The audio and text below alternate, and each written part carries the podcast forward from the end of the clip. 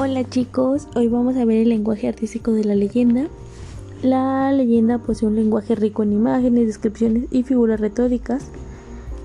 Y pues podemos mencionar las siguientes características. Suele usarse como narrador de tipo testigo, como si las lecciones las contara alguien que las vivió. Puede tener un tono informal, cotidiano o similar al chiste. Y su estructura puede variar con el tiempo y su principal fuente de transmisión es oral. Tenemos el epíteto, es la asignación de los personajes mediante adjetivos que dan una definición contundente o redundante de su carácter, ya que permite la tipificación de los personajes al ubicarlos con rasgos específicos de su personalidad o conducta.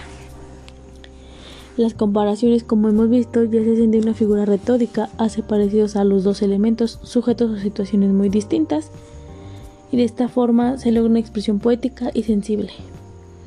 Por ejemplo, los días pasaron como agua entre los dedos. La noche cayó con ellos como un manto. Existen también las hipérboles, que es una figura retórica que consiste en la exageración. Se trata de llevar el adjetivo a su efecto máximo para expresar la intensidad de un sentimiento o percepción. Otros recursos del lenguaje son el símbolo, el cual es un recurso creativo del lenguaje propio de las artes que consiste en que los elementos de un relato tienen todos un significado y representa algo más allá de su aspecto y de sus características más inmediatas.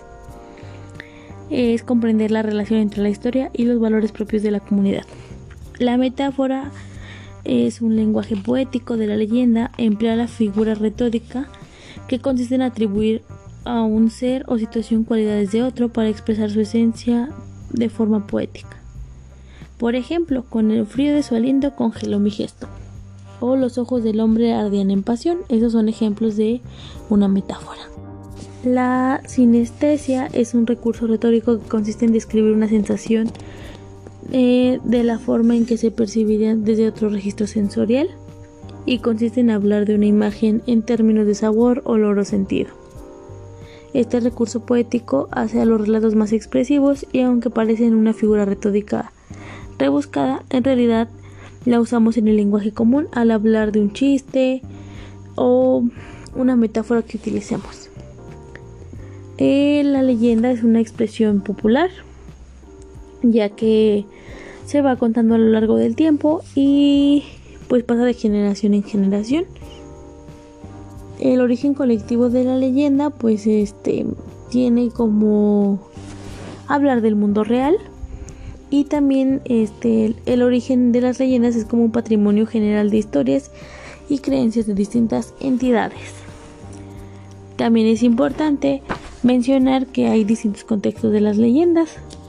El contexto de producción es igual que la fábula, procede de la tradición oral y, y si se ha notado, pues tiene un arraigo con la gente en la sociedad.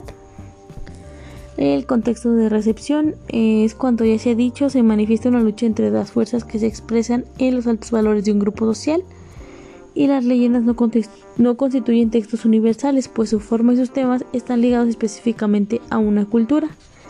Por ello son mm, para los lectores textos folclóricos, es decir, que se dan cuenta de creencias peculiares de algún lugar en cierta época. Muy bien chicos, entonces, aquí em, abajito van a contestar las siguientes preguntas.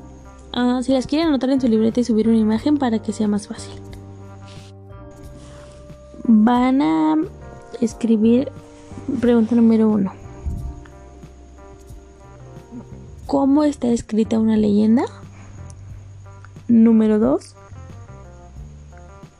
¿Cuál es la forma de narrar una leyenda. Y número 3, ejercicio.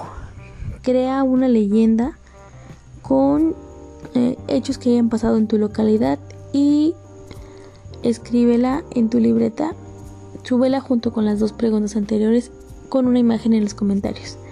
Sale chicos, si tienen alguna duda, escríbanme en los comentarios. Chao.